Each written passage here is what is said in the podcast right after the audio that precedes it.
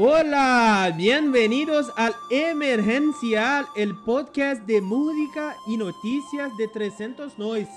Mi nombre es Yuri Ferreira y estoy siempre acompañado de mi grande amigo y compañero Luquitas Dardes. ¿Cómo estás, compadre? Buenos días, buenas noches. Estoy muy bien, mi amigo Yuri Ferreira. Mi grande compañero, hoy estamos a grabar en Bolivia, pero vamos a cruzar la frontera agora. Voltamos. Em português, em português. Terra Brasilis. Terra Brasil. Lucas para quem não fala espanhol, como é que você tá, meu bem? Eu tô bem, graças a Deus aqui, mais um dia, mais um final de semana. Na pandemia, no isolamento social, firme, não tão forte, né? Mas a gente tá tentando fazer o possível. É isso, Dardes. Pelo menos tem playoffs da NBA, né, meu? Pelo menos tem basquete, mano. Nem todo homem está na tristeza quando se tem basquete.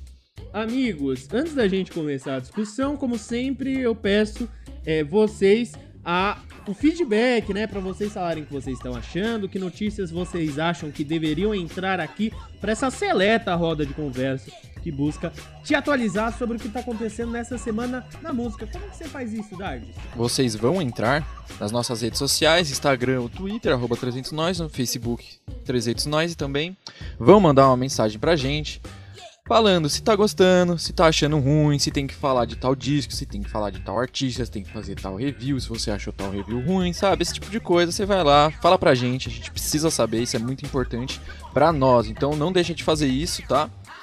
E faz aqui, faz a gente feliz. Tem, não tem problema não. Não dá pra deixar só a gente triste. Outro jeito de deixar a gente feliz é apoiando a gente no padrim.com.br. Tem planos de 2, 5, 10, 20 reais.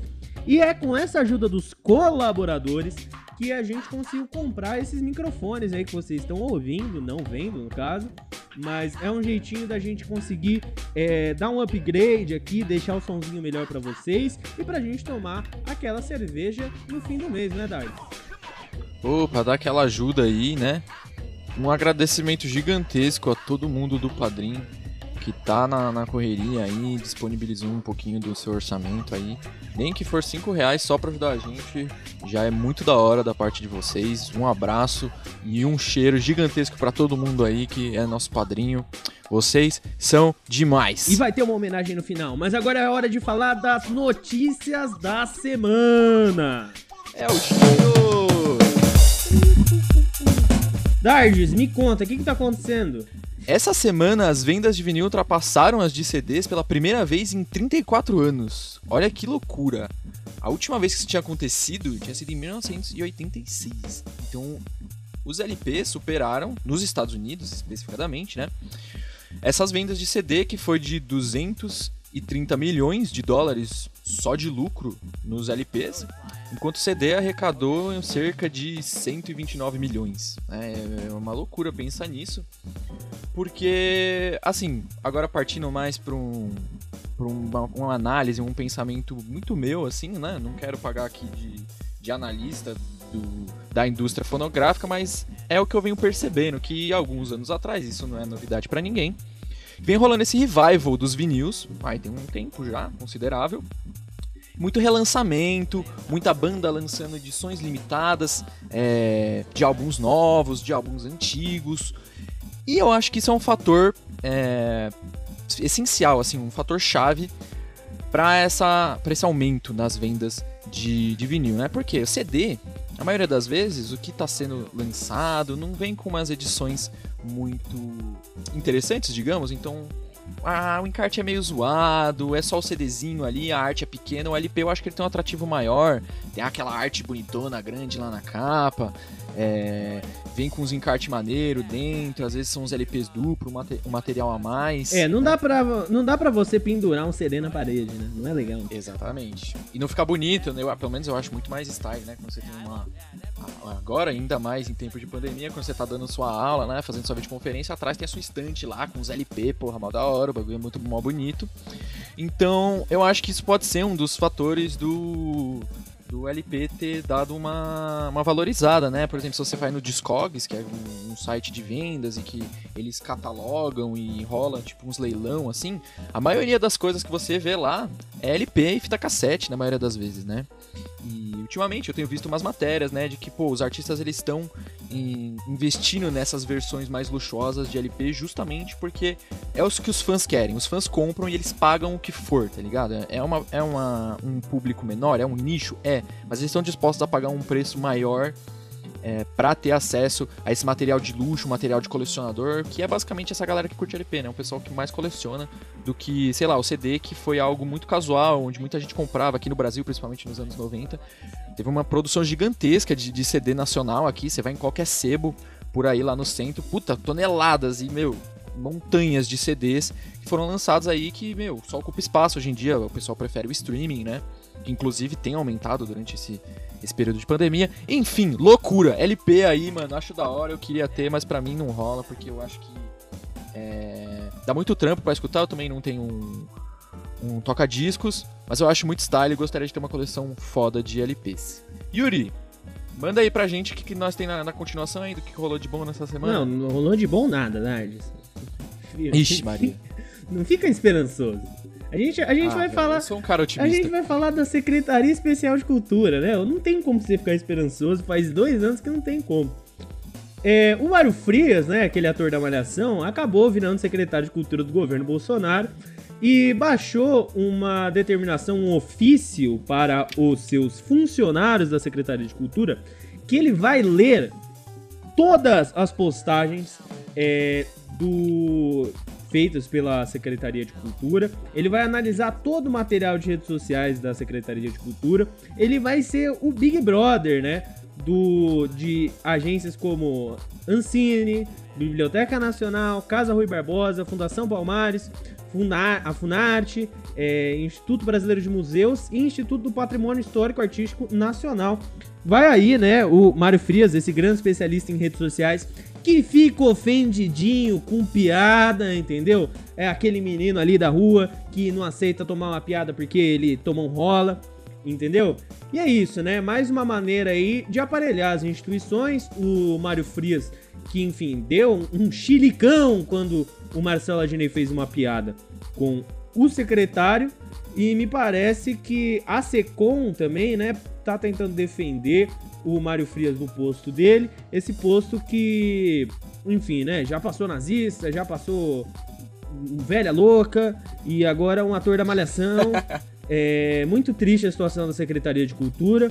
E vamos lembrar, né, vocês, queridos amigos, amigos, que querem entender um pouco melhor a função de políticas públicas de cultura, entender um pouco melhor o que é a Secretaria Especial de Cultura e também é, qual que é o panorama do investimento do nosso país no setor, vale dar uma ouvida no podcast Emergencial Debate 2, tá aí no feed que você tá ouvindo, onde a gente fala sobre a Lei Aldir Blanc, que é o auxílio emergencial é, para os trabalhadores da arte. E é isso, vai lá ouvir. É uma boa, eu tô falando muito é e eu vou cortar isso na edição.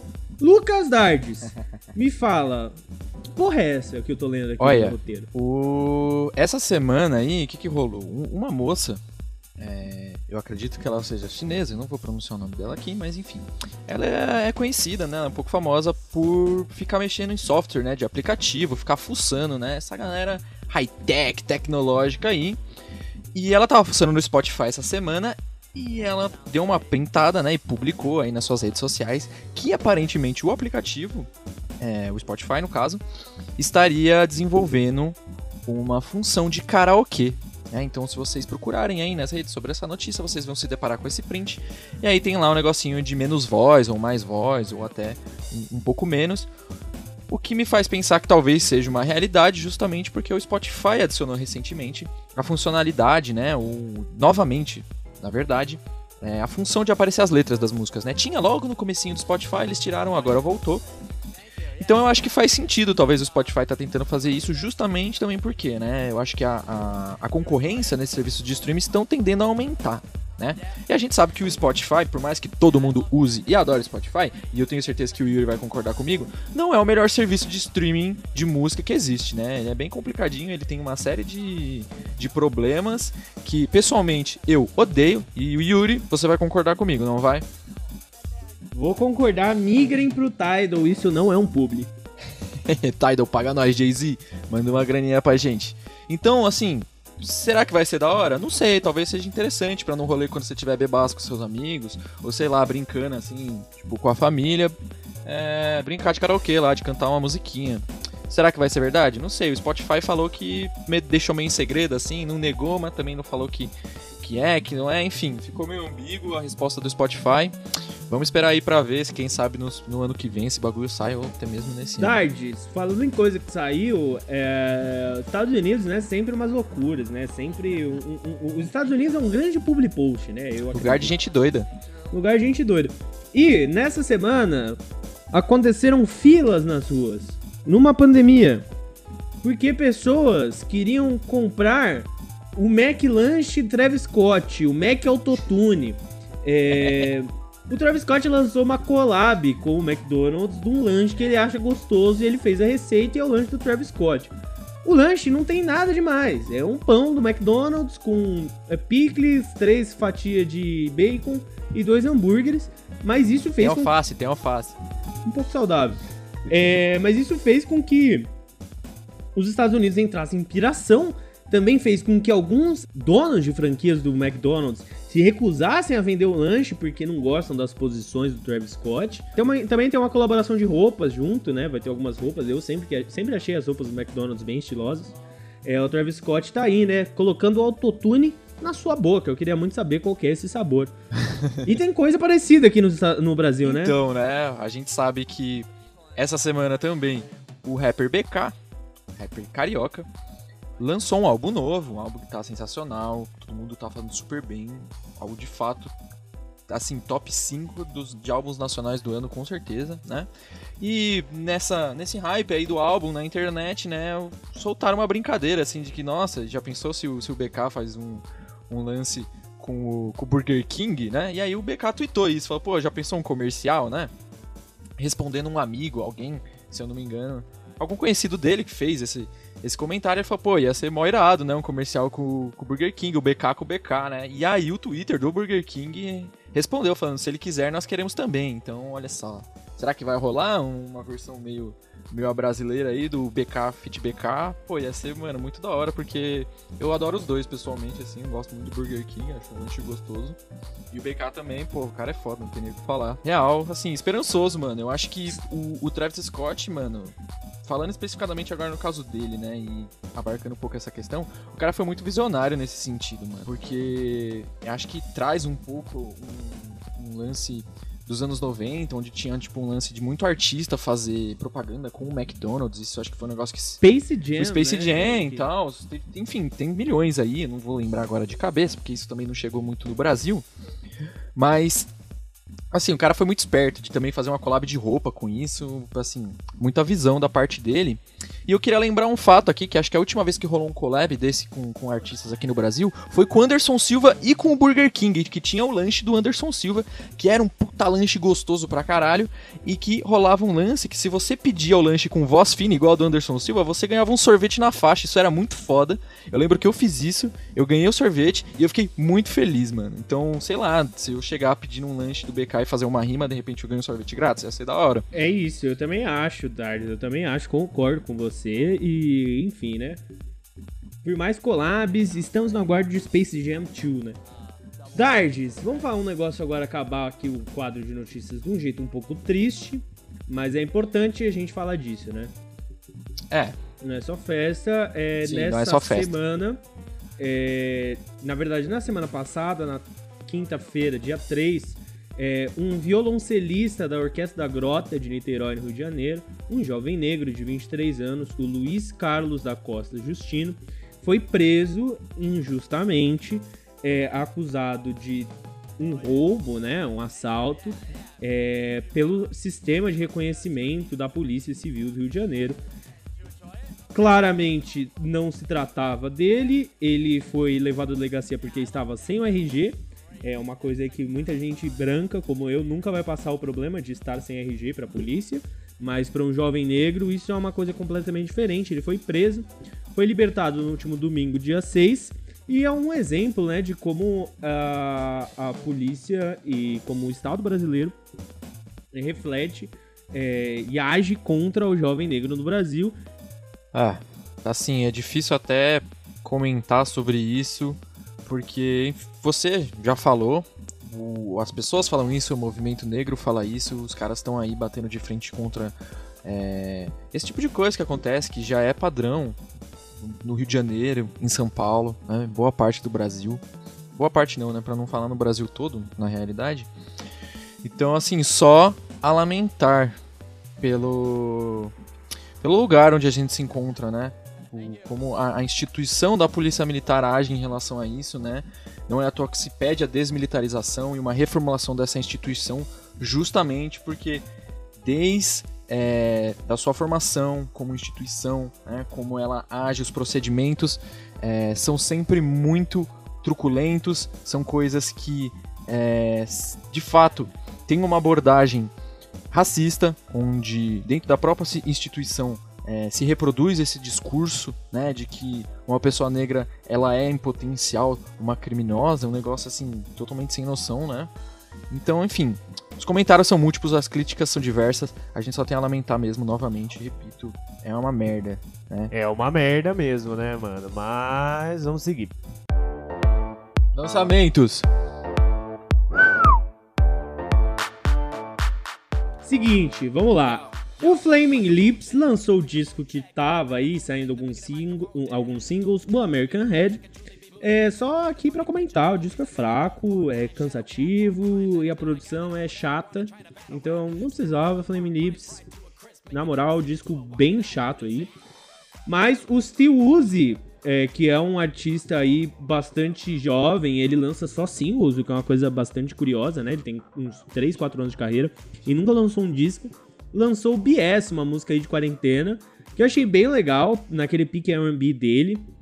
Muito bacana o single dele.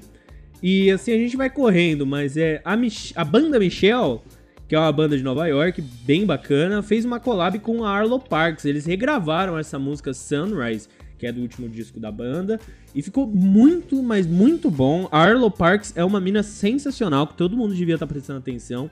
Ela é uma mina, uma mina do Reino Unido que canta pra caralho, canta pra caralho, e lançou disco bom ano passado. Eu recomendo todo mundo ficar de olho nessa mina, Arlo Parks é muito, muito foda. E essa regravação com a Michelle, que é uma banda que tá, enfim, ganhando bastante é, projeção aí no indie norte-americano, vale dar uma escutada nessa collab. E para mim, um dos grandes lançamentos da semana foi o da Janelle Monet, é, a música Turntables, que é de um documentário é, da Amazon Prime, o All In, The Fight for Democracy. É uma música com a temática, é, enfim, sobre violência é, contra o povo negro nos Estados Unidos. É uma música sobre política e nessa onda que a gente tá vendo vários artistas lançando e fazendo canções sobre o tema, para mim é uma das melhores, se não a melhor. A Janelle Monet matou a pau, a música é inspiradora, a música é um hino para os movimentos sociais que estão acontecendo lá. Enfim, ficou foda, na capa ela tá meio que imitando a Rosa Parks. É isso, Janelle Monet, eu te amo e essa música ficou sensacional, você é foda. Te amamos, Janelle Monet. Lucas Dardes, o que tem no seu radar? Vamos lá, coisa nova. Essa semana teve umas paradinhas interessantes, né? O Gorilas, que já tá nessa vibe aí de lança single, já faz uma cota com esse projeto aí chamado Song Machine. Então, semanas assim, em períodos de tempo, eles lançam esse single com um clipe deles tocando a música e uma entrevista com o artista que eles fizeram a collab, né? E o, de, o dessa vez foi com o Robert Smith, o cara do The Cure, guitarrista e vocalista do The Cure. A música chama Stranger Times. E assim, eu gostei da música, a música é legal, porque, para falar a realidade, eu não tô gostando muito desse formato que o Gorillaz fez. É, muito som sem graça, assim. O último eu gostei pra caralho, que foi com Schoolboy Key, se eu não me engano. Esses dois aí foram os mais legais pra mim até agora. A música é bacana. Eles estão pra soltar o full, né, com todas essas colaborações e mais algumas. Então eu tô ansioso pra ver se essas músicas elas vão funcionar como uma obra completa, como uma obra fechada, né? Porque assim, por single pra mim não tem funcionado muito. Acho que dá pra daria pra ser feito de outra forma, né? Mas a ideia é interessante, não é que é ruim não. Muita gente tá curtindo. Eu pessoalmente não, não achei da hora. Outro single que saiu foi o do Aesop Rock, e um single pro próximo álbum que tá para sair, o próximo álbum solo dele, porque as últimas coisas que ele lançou foram todas colaborações. Então, o último dele foi Impossible Kid de 2016 e pô, parece que vai ser da hora esse álbum aí. O Aesop Rock é um cara monstro, um rapper muito da hora. Tem uns trabalhos bem interessantes, né? Ele é conhecido como rolou uma pesquisa um tempo atrás, uns anos atrás, sobre quem tinha o maior vocabulário dentro do rap norte-americano, né? O Aesop Rock saiu de longe, assim, como um cara com, com um dos vocabulários, com um dos maiores vocabulários, né? Dificilmente repete palavras nas rimas dele, ele faz umas rimas meio malucas, assim, às vezes rimas que não fazem sentido, inclusive é uma crítica que se fazem, faz bastante a ele, mas, enfim, a música não é da confundir hora. com a Zap Rock, né? É, é Aesop Rock, não a Sap Rock, tá? Ah, então, a música é da hora.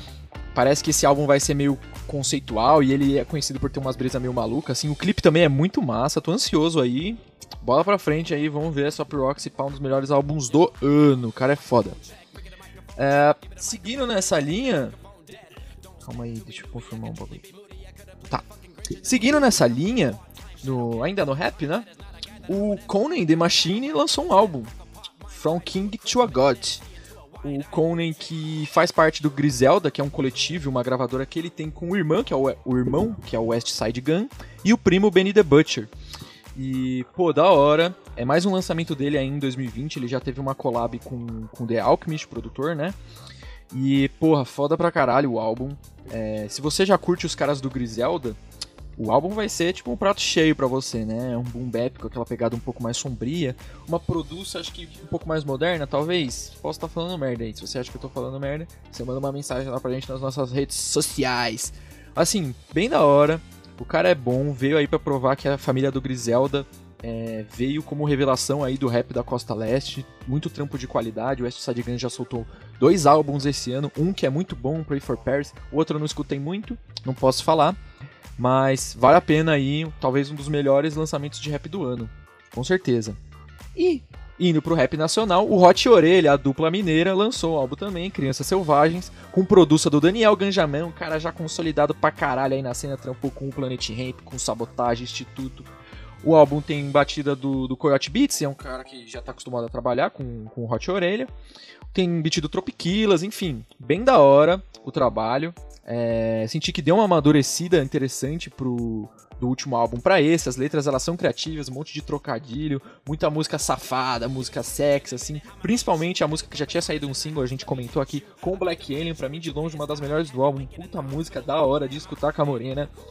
E vale a pena. Os caras têm um flow muito, muito da hora, assim, tipo, acho que eles, esse diferencial deles, da, de outros caras hoje em dia da cena do, no rap, dá um, dá um peso, né? Por eles trazerem outros, outras coisas, né? Falar de, de, de, às vezes de bobagem e também não deixar de lado um lado crítico, um lado social, é, que é já característico do rap. Tem música no, nesse álbum que tem umas rimas, tem versos que, que falam disso e ao mesmo tempo lidam de outras questões, enfim. Grande lançamento aí também de 2020, nacional. Tá valendo muito a pena escutar. Se você curte, se tiver um tempinho, escuta aí. E para fechar, e pra fechar de um jeito ruim, um EP do Issan. E pra quem não conhece, pra quem não, não escuta muito metal, o Issan é um ex-membro do, do Imperial, que é uma banda de black metal, guitarrista e vocalista da banda. E, enfim, depois de muito tempo, ele já saiu do Imperial faz uma cota, ele já tá nessa carreira solo há anos. E ele já largou mão, né? No trampo solo dele, ele usa o que der pra criar na telha, então ele faz um monte de coisa maluca, não saindo fora do metal, mas assim, trampando com outras ideias, né? Muito. Flertando muito com, com metal progressivo, com rock avant-garde, né? Mas, putz, esse EP aí, ele vem seguido de um que ele soltou esse ano já, que chama Telemark, que é basicamente três sons e dois covers, que é legalzinho, assim, é maneiro até. Mas esse aqui, putz, achei fraco. É, os três sons são meio meh, assim, é um rock meio pop, com uns elementos meio sinfônicos. Tem um som só que eu achei interessante. É assim, os dois covers, um é do Portishead, o outro é do Ahá. O do Ahá é até legal, o do Portishead não tem nada demais, é muito mais fácil se você quiser ouvir Portishead. Escuta a porra do Portishead, mano. O original mesmo, com a Beth Gibbons lá, pô. O bagulho é da hora pra caralho, vai ficar ouvindo cover do Issan, mano, nada a ver. Então, assim, e fã, desse, o Issan, você me decepcionou aí, você só tem álbum da hora, gosto pra você, gosto de você, gosto pra você, é foda. Então, assim, Gosto dos seus trampos, mas esse EP aí fraco, não gostei, mano. Vacilou. E antes do fim de feira, vão ouvir o, os insert aí da meninada. Fala ouvintes do Emergencial, quem tá falando aqui é o Bruno e eu tô aqui de novo para comentar brevemente sobre um lançamento que rolou essa semana, que no caso foi o single Alphabet da banda Shame. O Shame é uma banda de post-punk britânica que, junto com o Idols, tem tido bastante destaque dentro da música alternativa nos últimos anos. E nesse som não temos muitas surpresas, né? A gente acaba encontrando nele os berros e as guitarras aceleradas e barulhentas que já são características da banda, sem muitas novidades e sem transformações. O single ainda veio com um clipe bem surrealista e bastante divertido. Para quem já conhece a banda, é, não espere muitas novidades, além de um som bacana, já característico. Mas para quem ainda não conhece e sente falta de escutar um post-punk moderno, eu recomendo 100% não só esse single, como todos os trabalhos da banda até então. É, essa é a minha opinião e ouçam Shame. Valeu, Bruno. Agora a Isa comenta o Nothing rapidinho pra nós, por favor. Amigo, eu sou suspeita para falar do Nothing, porque é uma das minhas bandas favoritas. Eu achei bem diferente dos trabalhos do Nothing, na verdade. Tanto que eu até, tipo, pensei que não era o Dominique que tava cantando, mas acho que na verdade é normal. Eu não gostei muito do refrão, achei um pouco chatinho o refrão, mas eu gostei muito das guitarras que tem na música. Tô ansiosa pro que vai vir. Dia 30 de outubro, que vai ser o lançamento, né, do álbum. E vamos ver, né? Acho que é isso. E quem tá lançando, quem tá produzindo o álbum é uma. É um selo que, real, que faz geralmente banda de, de metal, se não me engano. Então, Achei isso também inusitado. Mas o Aaron, do, o baixista do Nothing, ele tem uma banda screamo pesada, assim, que é o Jesus, Jesus, Jesus Pierce? Algo assim. E acho que é por isso que talvez tenham pego. Mas achei estranho isso. Pitfeira! Yuri, La Femme, Paradigme. Franceses definitivamente não tomam banho. Isso é uma coisa que eu tenho certeza. Lucas Dardi, Gilberto Gil, Policamará. Tá velho? Yuri, é, Yellow Days, The Curse, Fit Mac DeMarco. Duas pessoas, duas bandas, né? Uma banda e um cara que já deviam ter se aposentado fazem uma música. Lucas Dardes, esse aqui eu quero ver o que você vai falar. Matue, Máquina do Tempo, o disco. Hype ruim, mano. É isso que eu tenho pra falar. É, vamos pro momento martelão. Momento martelão. Vamos lá, momento martelão. É, Dardes, o que que é esse momento? O momento martelão é que é o momento da semana, que você abre a aba assim quando tá fazendo home office, vai dar um bisu no que aconteceu na semana. Aí você olha lá e, meu, um negócio nada a ver que oh, te deixou frustrado, te deixou puto, te achou engraçado tudo isso que evoca esses sentimentos é o momento martelão. E essa semana aconteceu um negócio meio estranho, assim, até talvez um pouco triste, com a Rihanna. O que, que rolou aí, Yuri? Ah, meu, a Rihanna fez uma coisa que ninguém devia fazer, Lucas Arnes. Uma coisa que, infelizmente, as pessoas fazem, é, mas não deveriam. Que no caso é andar de patinete.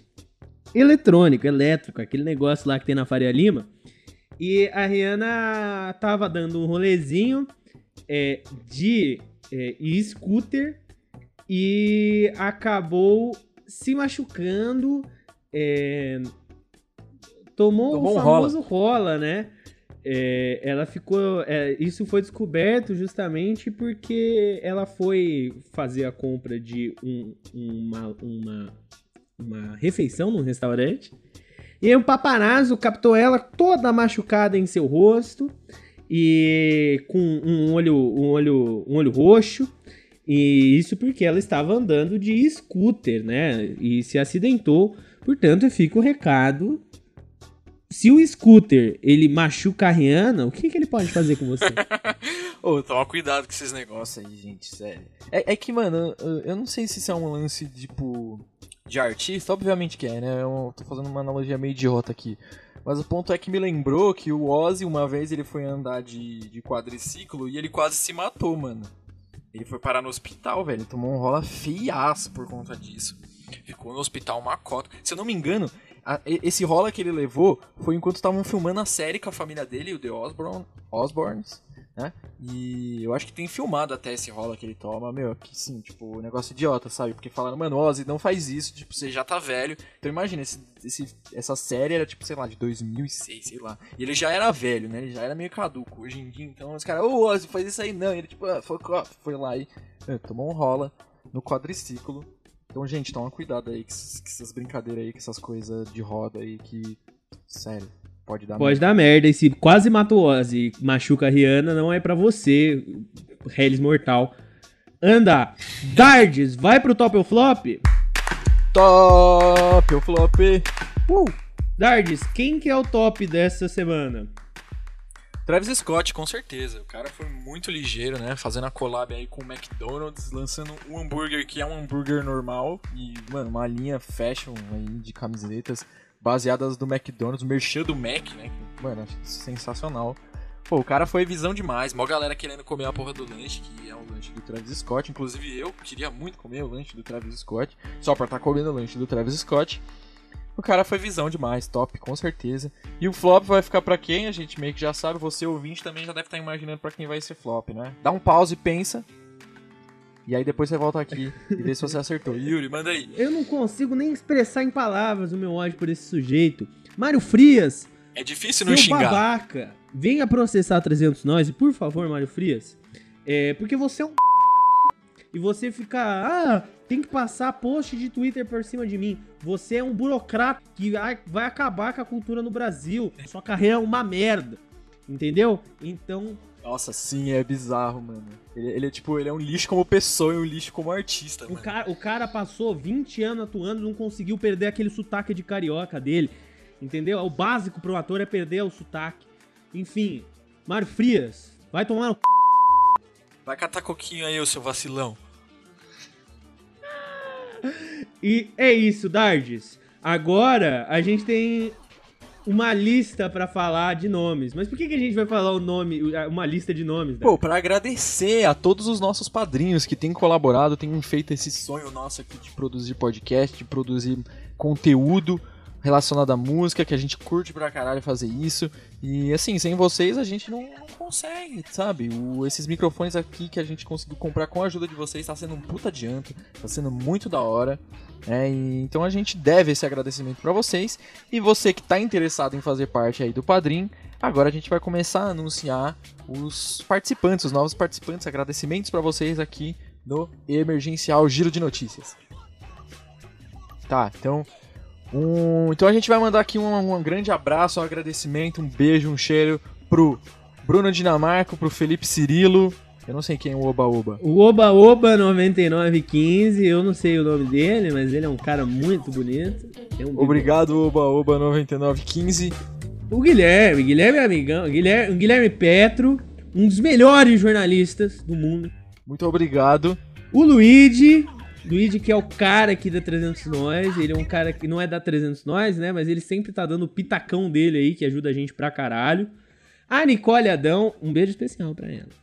O Paulo Ribeiro, Monstro. monstro. O Rafael Teles, nosso querido amigo. Vera Alves. Viné, Vitor Viné, né? Esse é o Vicky. Vinezinho. Vinezinho. Vanderlei e Filó. É isso. Muito obrigado vocês, queridos colaboradores aí, que ajudam o emergencial a funcionar. Se... E todos os outros podcasts da 300 e a 300 no geral, né, Dardes? É, não só a gente, né? A gente estaria roubando muito a cena do martelão, que é feito pelo nosso grande mestre Davi, e pelo Tempo Quebrado, feito pelo Guilherme Leria, o MF Vão, moleque sangue bom. Tudo isso, meu, só tá andando pra frente mais do que já tava por conta da ajuda de vocês. Então fica aí de novo o agradecimento. É sempre bom. Eu não vou poupar agradecimentos pra vocês, porque, meu, tem que agradecer. É isso aí, tá ligado? Vocês estão junto com nós. Isso é da hora pra caralho. É isso. Tchau, ouvintes! Tchau!